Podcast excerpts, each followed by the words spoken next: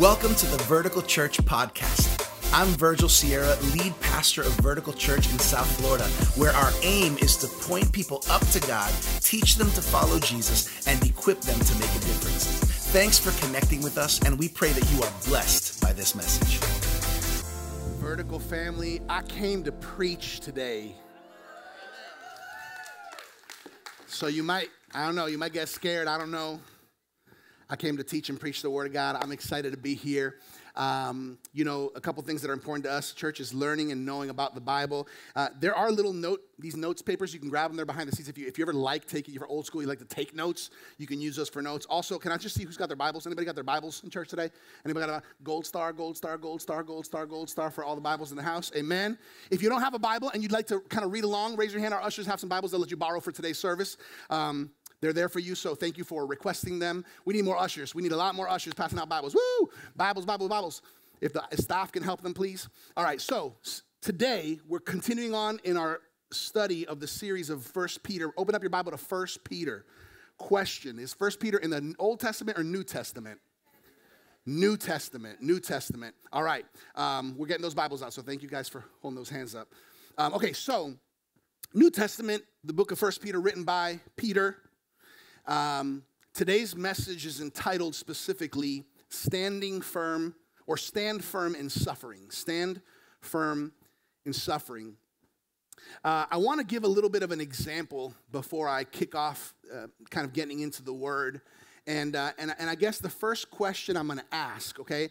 Here's the question I want to ask How many of you here would say, I want to grow? Anybody would say today, I want to grow, right?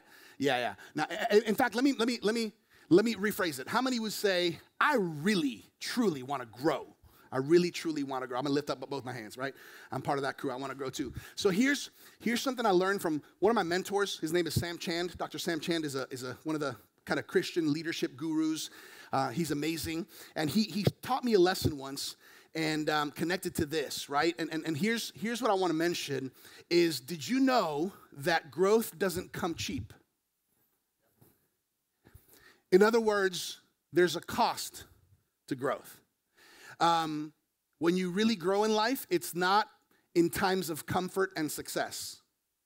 When you grow most and truly in life, it's in times of trials and challenges and pain and suffering. Okay? So here's, here's something I learned from him. Let me put the first one up on the screen. So growth equals change. Everybody say it with me. Ready? Growth equals change. Because are you in agreement with me that if you want to grow, there's got to be change. And if there's no change, there's no growth, right? So growth is equal to change. Here's the second line change is equal to loss. Why? Because when I change, it means I let go of some things. In other words, I lose some things that I had because I'm deciding I want to change. Are you with me? So, you know, like, like if you want to change and you, I want to lose some weight, you're going to lose some things. You know, you know what I'm saying? Like you're not to just say, I want it, and it's to happen. If you want the growth in the right way to happen, what's to happen is you're to lose. So growth equals change, change equals loss, loss equals pain. Are you with me? Because when you lose something, generally, it hurts. Like when you're a baby and you enjoy your, your tete, your bottle, your boo boo, I don't know what you call it. And there comes a point where you grow and you no longer have your tete, right? You're like, oh, wait, but, but you grow. There's a loss. So growth equals change, change equals loss, loss equals pain. We could just sum it up and say growth equals pain. Are you with me? So let me ask again.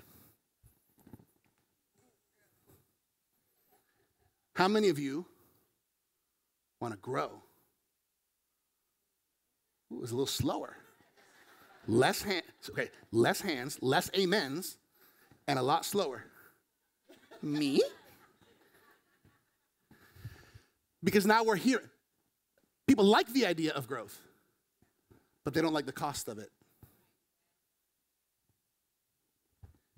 And so, in all of our lives, we have something called pain capacity or limit.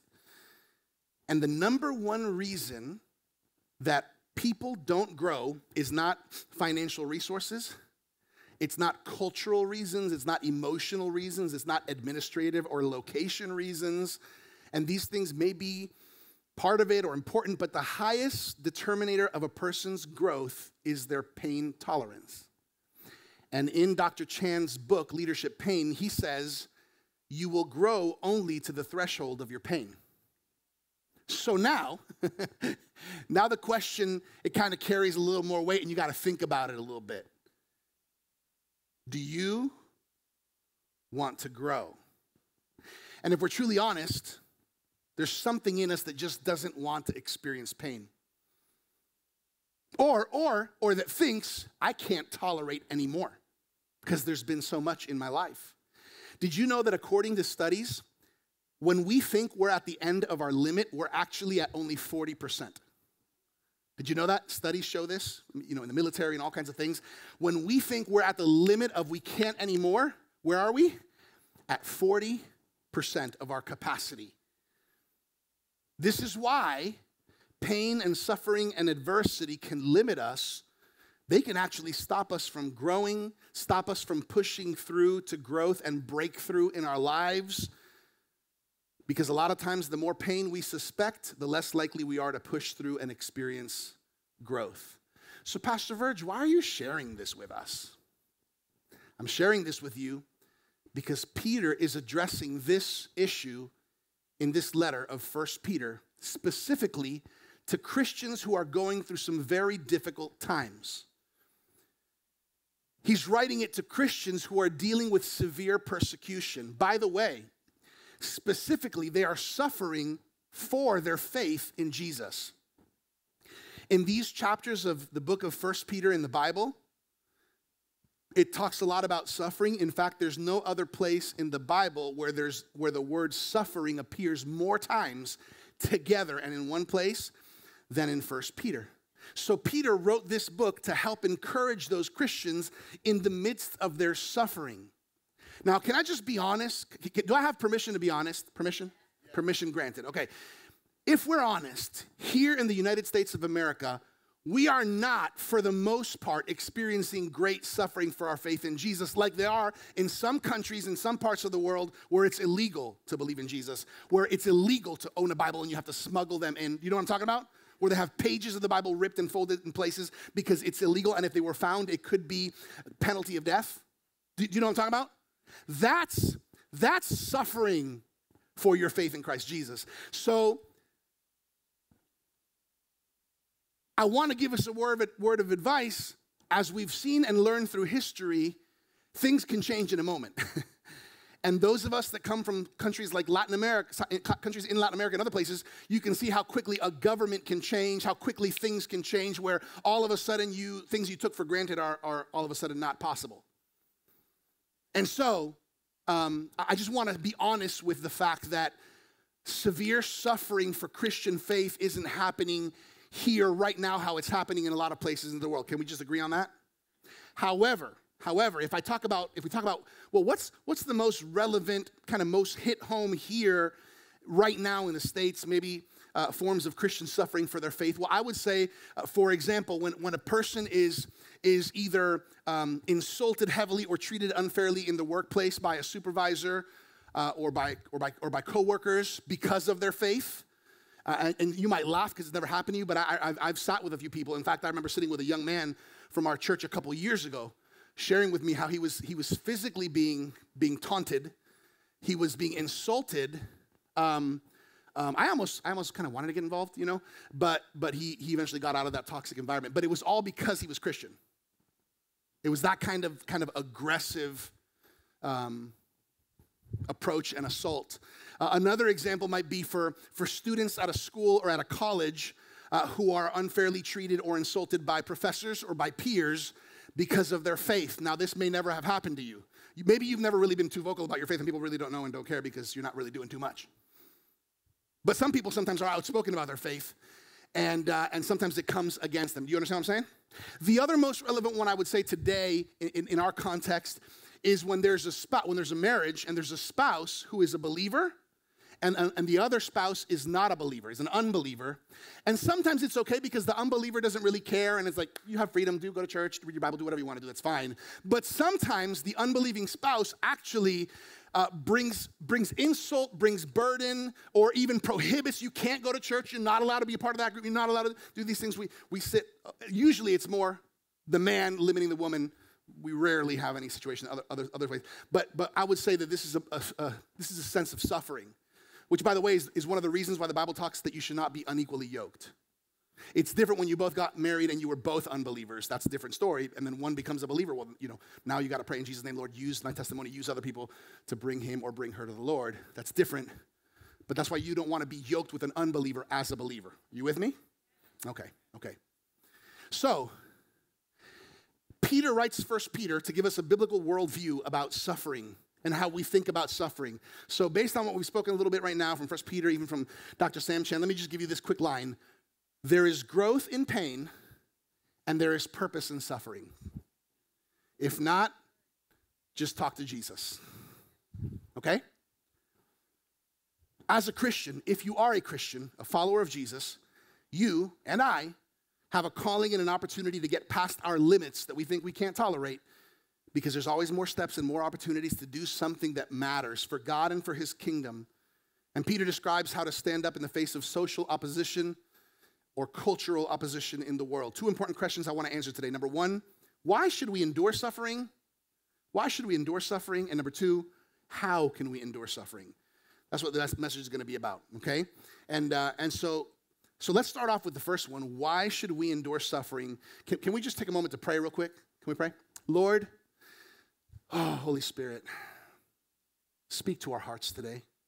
I pray that the words from the Bible, the seeds of truth from your word, would really land on good soil in our hearts and in our minds, that we would understand your word, that we would be willing to apply the principles in our lives and see the fruit that come from it. In Jesus' name I pray.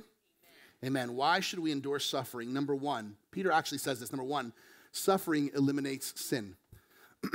I'm going to I'm going to expand on it. Let's go to 1 Peter chapter 4. Are you there? 1 Peter chapter 4. Before I continue, make, make sure, look at the top of the page, make sure it's not 2 Peter, okay? Because they're, they're right there back to back sometimes. So 1 Peter chapter 4, verse 1. Verse 1. What verse? 1. Therefore, since Christ suffered in his body, Arm yourselves also with the same attitude, because whoever suffers in the body is done with sin. Pause.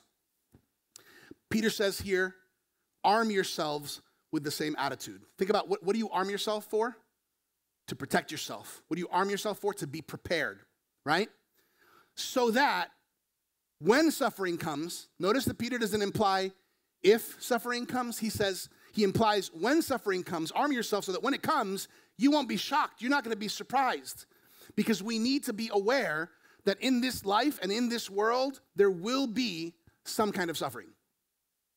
It may be minor based on a scale and what you're comparing to other things, major, maybe it's a life and death situation, but there will be some suffering.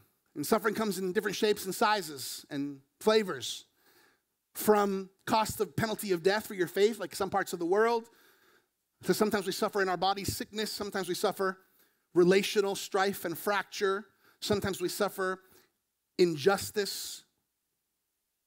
And it says there in the second half, because whoever suffers in the body is done with sin. Peter is not promising sinless perfection for those who go through suffering, okay? What he is pointing out, however, is that when you suffer, listen to this, it has a way of making you reorder your priorities. Have you ever been in a harsh situation with you or your family, and sudden, all of a sudden, like all of a sudden, you know, bowling isn't as important, right? Or the car wash. It's just not as important because because of what you're going through. You know what I'm talking about? Peter's saying that that when, when you go through suffering, it gives you a new perspective, and all of a sudden, things that used to matter, things that used to taste good, things that used to be like, oh, I really want this, they just don't matter anymore, and you live with greater consciousness of what really matters. And this is true with your spiritual life as well. That when you suffer, the things you used to care about, the sin you used to get entangled with, it all of a sudden loses its allure. Do you understand what I'm saying? Look at verse 12. I- I'm sorry, look at verse 2. That's why in verse 2, it says, as a result, by, by the way, it's saying, it's saying, arm yourselves with the same attitude, because whoever suffers in the body is done with sin. As a result, verse 2, they do not live the rest of their earthly lives for evil human desires, but rather for the will of God. Pause. Look at me, look at me. There's always a constant battle between evil human desires and the will of God. I really feel the Holy Spirit is speaking to some people today. I really feel in my heart. And listen, listen, we're a church that's very aware of all kinds of people, new people, old people. This is this is First Peter, by the way, and it's really directed towards believers going through suffering. But you may not be a believer here, and I think there's a word for you too. But I really feel I sense in my Holy Spirit today that, that this really needs to reach some people's hearts. So, as a result, they do not live the rest of their lives for evil human desires, but rather for the will of God. Hey, hey, Peter says, You've spent enough time in the past doing what pagans choose to do. Do you know what pagans means? People that are ungodly, people that are in the world, people that are not Christians. You've spent enough time doing what they do, living in debauchery. Do we need to define the dictionary of debauchery? I mean, do we know what that is? It's reckless life, especially with sexual passions that are out of God's order. Living in debauchery, lust. Do, do we need to put a definition up on the board? Drunkenness. We know what leads to that, right? Not apple juice. Orgies. We understand what that is? I'm going to describe it. Orgies. Carousing and detestable idolatry. Idolatry is anything that comes before God. Anything that I put, some of us have idolatry with money, some of us have idolatry with possessions, some of us have idolatry with ourselves because we are what's sitting on our throne of our hearts. And so, and so Peter's, Peter's like, Peter's like speaking really direct. When you experience some suffering in your life, it brings so many things into perspective. And Peter essentially says, guys, we've wasted enough time on these foolish, sinful things. We only have so much time in life. Let's not waste any more time on those things. And so what happens is when you when you come to Jesus or if you've been with Jesus, especially if you had a crew, if you had your crew or you're your family and you come to Jesus and all of a sudden you say, I'm taking a step because of my faith in Christ, not everybody's gonna be happy about that. And that's why it says in verse 4 they are surprised that you do not join them in their recklessness, wild living, and so they insult you.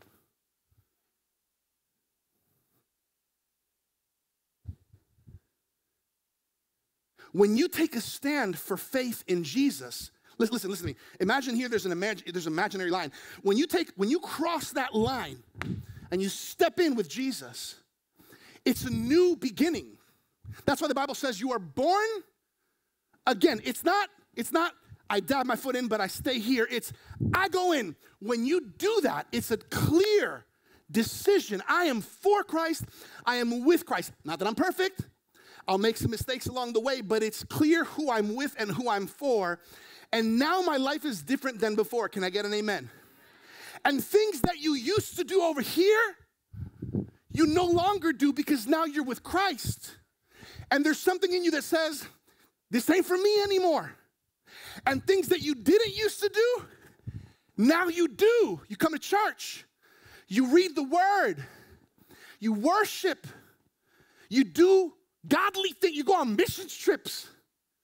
You, you serve things that you didn't do, now you do because your life has changed and it's been transformed for the better because of Jesus Christ. And many people will be surprised, and some of them won't like it. Friends and even family. And, it's, and, and then it's the, hey, what's going on with you? Hey, where you at? It's Sunday. You know what we do on Sundays? Oh no, you know, it's just that I'm doing this church thing. Ah, I'll give you two weeks.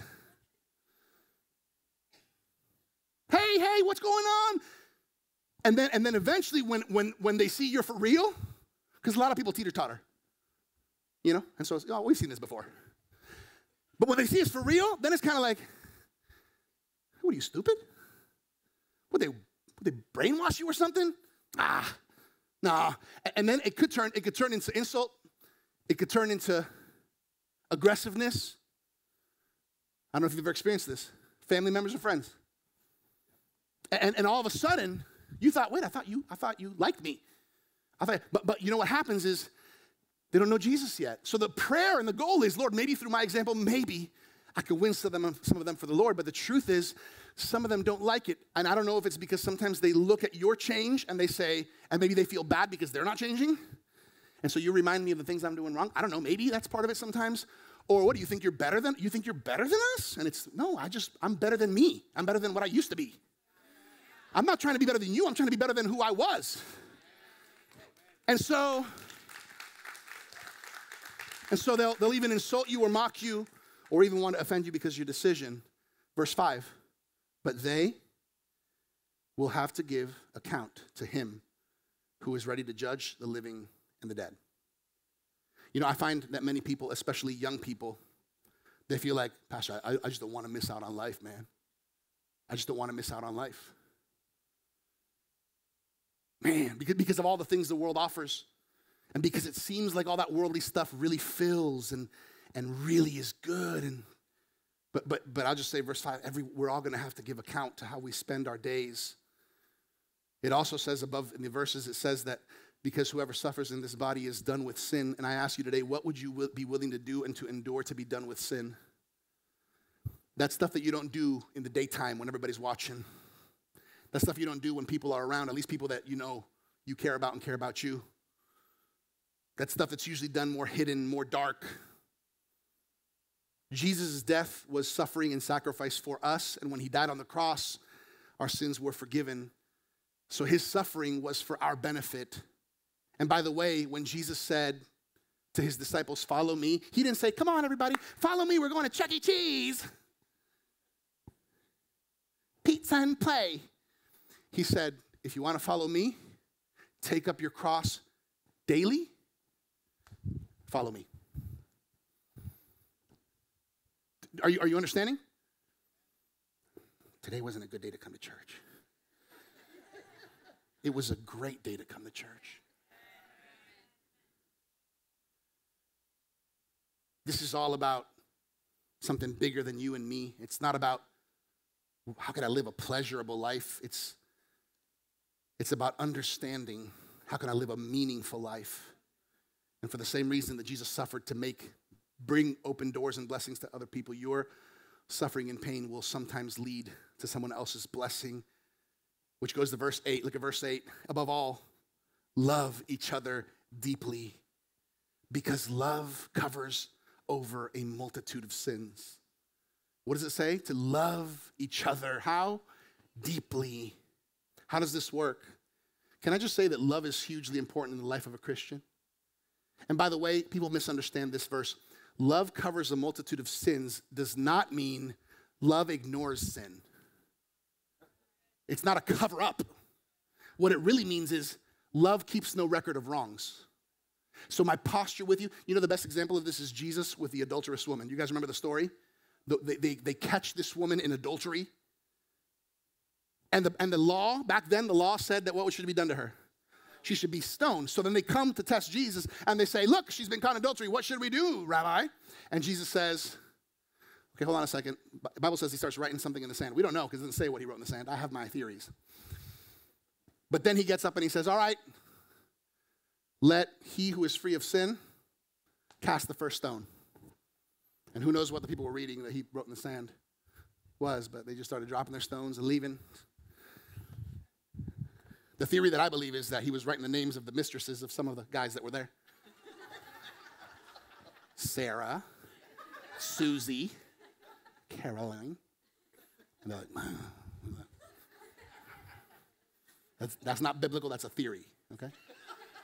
Now, what happened? Jesus says to the woman, Who's here to condemn you? She looked up, she says, Nobody. And he said, Neither do I condemn you. But then he said, Here's the key. Then he said, Go and sin no more. So, do you see the combination of grace and truth or love and truth? So, so love without truth is not love. So he didn't say, I don't condemn you. Keep on living, living it up, girl. Are you with me? So, love, so if I'm living in a way that's sinful and you love me, but you condone my sin, you pamper it or ignore it, you're not really loving me. In the same way that if I don't correct my children when they need to be corrected and disciplined, I'm not loving them because a child who is disciplined is a child who's loved. Are you with me? So if I love you and I care about you and you're living in a sinful nature or pattern, even at the risk of you not liking me, like the five year old who doesn't like his mom because his mom is not going to buy him the 100 ca- candies and lollipops that he wants. Do you know what that is? You know, that, you know the kid that throws a tantrum in the store? I want, yeah, and throws a tantrum? That's, that's a child's way of emotional manipulation. Until you give me what I want or approve or affirm what I want, I'm going to give you hell. And just like children, there are adults who also have the same emotional manipulation. And that's why in the culture today, in the culture today, people say if you don't agree with everything I do and affirm how I live, then you hate me and I don't like hateful, intolerant people. That is, that is not the right. That is emotional manipulation. Because you are telling me that I, how am I going to affirm something that is unbiblical? But because I love, I will confront you, or you will confront me. If, if there's love, and we're not going to ignore the sin, we're going to deal with it, but we're not going to keep a record of wrong, and we're going to say, hey, sin no more. Are you with me? So, a lot of times, kids mistake their parents' love for, oh, they're just being so mean. No, it's because they love you, but they're not giving you everything you want or you think you want. And the same thing happens in church when you correct people or help people try to identify, hey, there's something you should check out here. Oh, that's so harsh. No, no, that's love. And this is what it's saying here. Above all, love each other deeply because love covers a multitude of sins. Doesn't ignore it, it keeps no record of it, and it helps you take steps in the right direction. It takes love to speak truth to people, even those we disagree with. How does this work? Well, when we imitate Jesus, we're gonna we're also gonna suffer. Hey, did Jesus suffer? Are we following Jesus? Do we think we might suffer? Yeah. He unpacks it more in verse 12. Dear friends, do not be surprised at the fiery ordeal that has come on you to test you, as though something strange were happening to you, but rejoice inasmuch as you participate in the sufferings of Christ so that you may be overjoyed when his glory is revealed. If you are insulted because of the name of Christ, you are blessed, for the Spirit of glory and of God rests on you. If you begin to walk as Jesus walked, don't you suppose that what Jesus went through, you and I might go through too?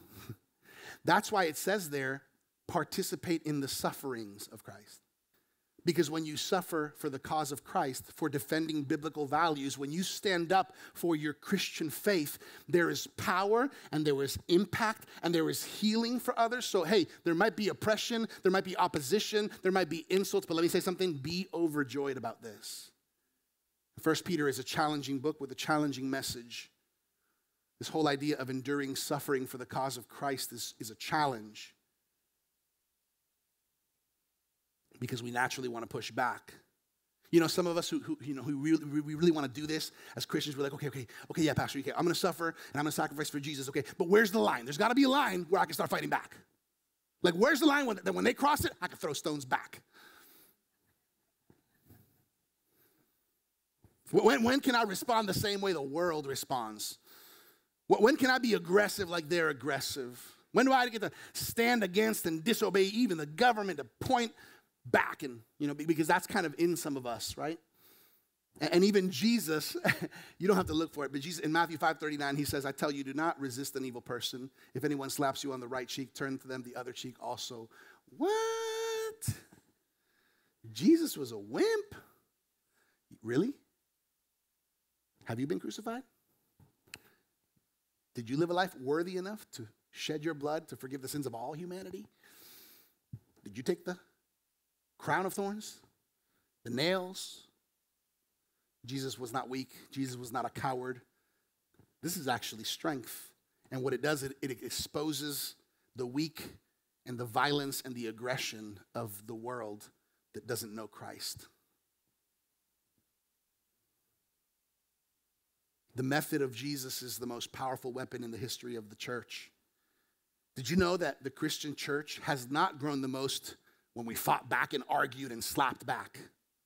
The Christian church has grown the most when biblical principles were upheld and people suffered for the cause of Christ and endured whatever needed to be endured just as Jesus suffered for our cause.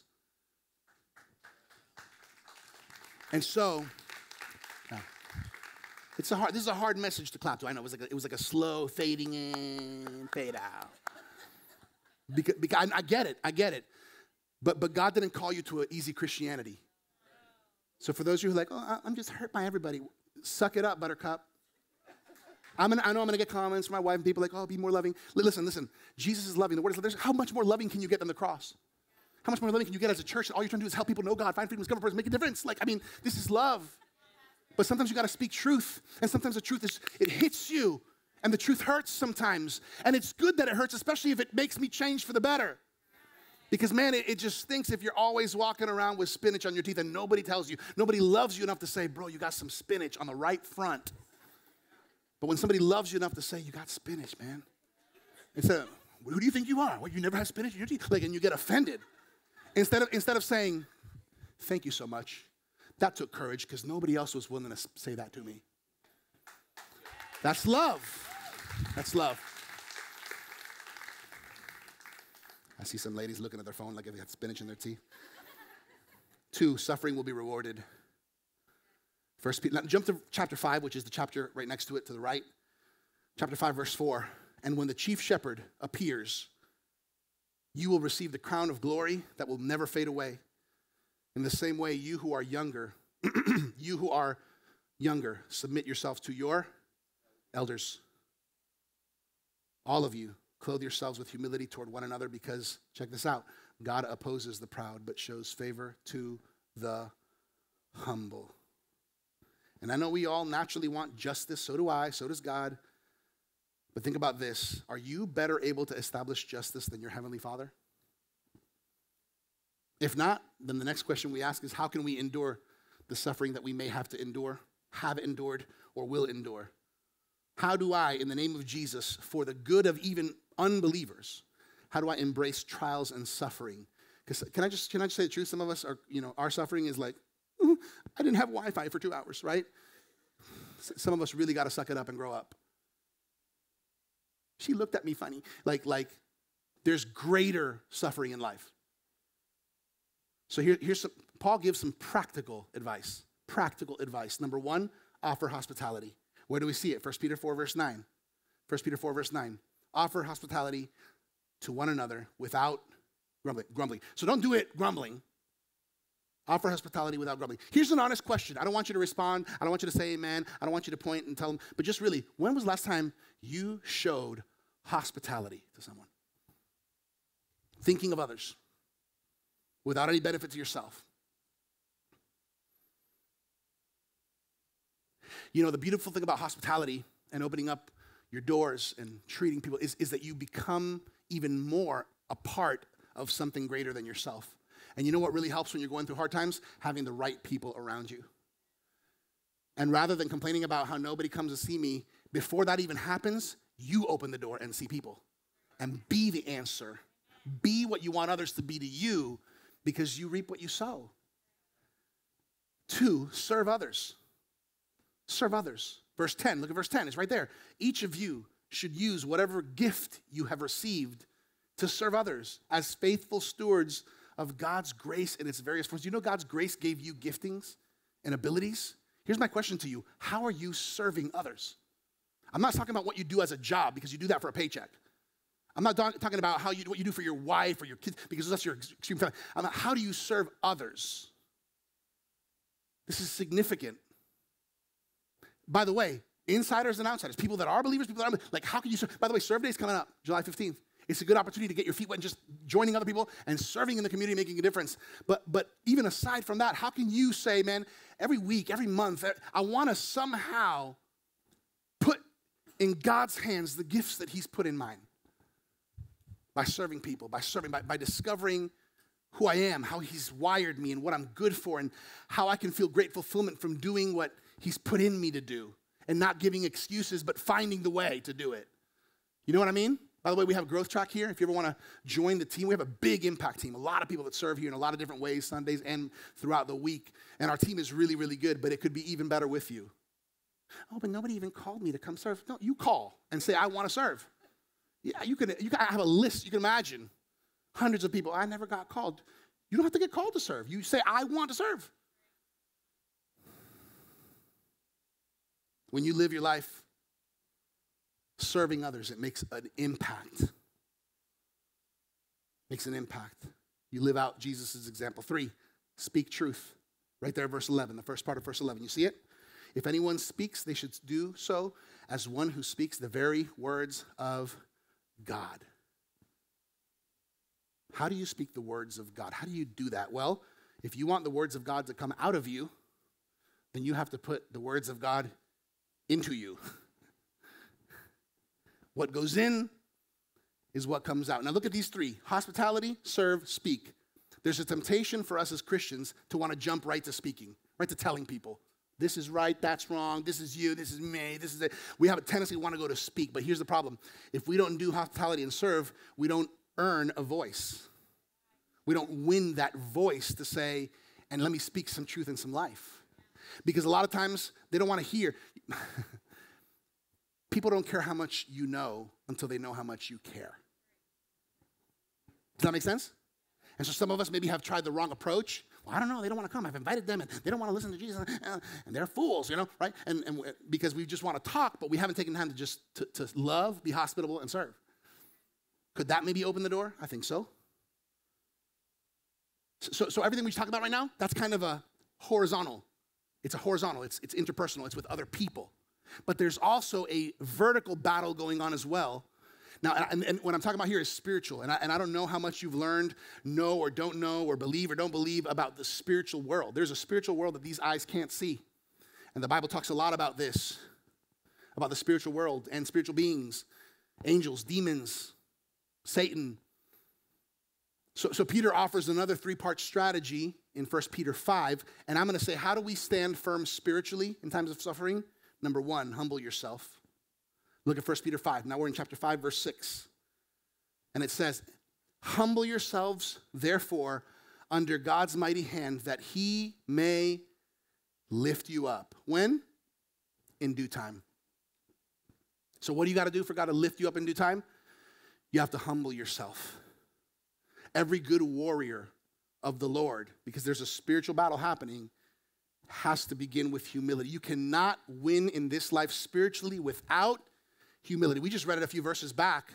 God opposes the proud and gives grace to the humble. Second, lighten your load. Lighten your load. 1 Peter 5 7 says, Cast all your anxiety on him because he cares for you.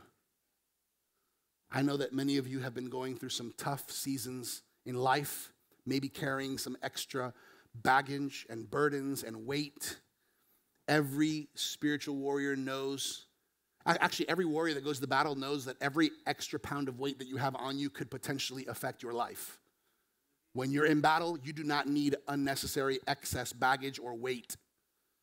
And so many people are carrying a lot of burdens, and it's time to release unnecessary baggage. For example, you don't need to carry the weight of anxiety. Why? Because God cares for you, He hasn't forgotten about you.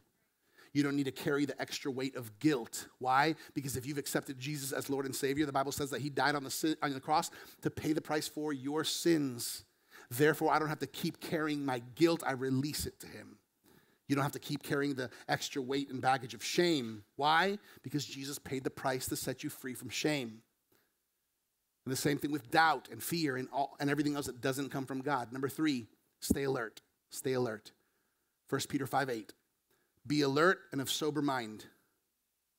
Your enemy, the devil, prowls around like a roaring lion looking for someone to devour. It doesn't say he prowls around like a little cat looking for somebody to munch on. He wants to devour.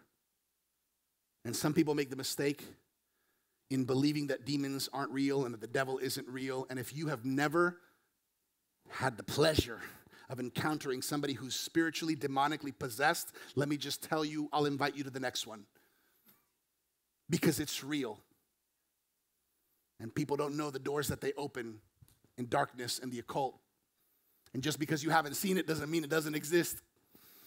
There's a lot of people, for a lot of reasons, that get tangled up in a lot of spiritual and occult possession, oppression, or influence.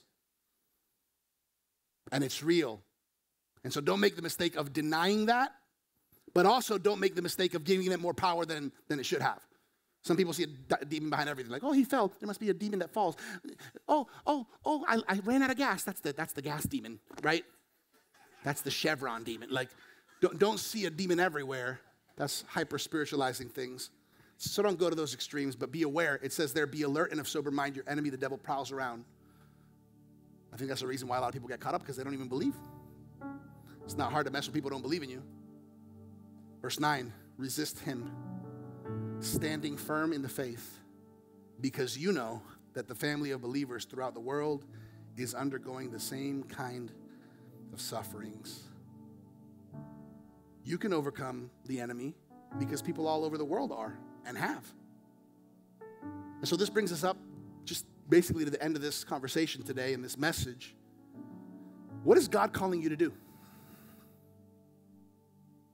When you think you're at your limit and you realize you're just at 40% of what you can truly tolerate, you're, you're able and capable of more than you think you can. And let me remind you today if you're a Christian, a believer in Jesus Christ, a follower, a disciple, God has called you.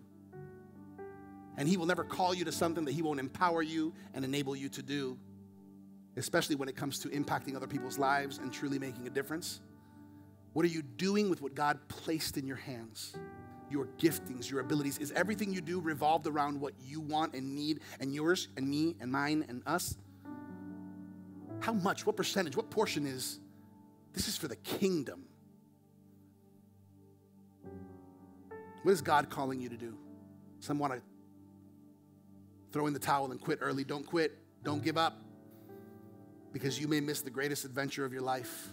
And you may risk never experiencing all that God had for you. So don't quit early. Don't give up. Seek the Lord. Look up. Are you willing to be used by God to do what only He can help you to do, even in the midst of pain and suffering?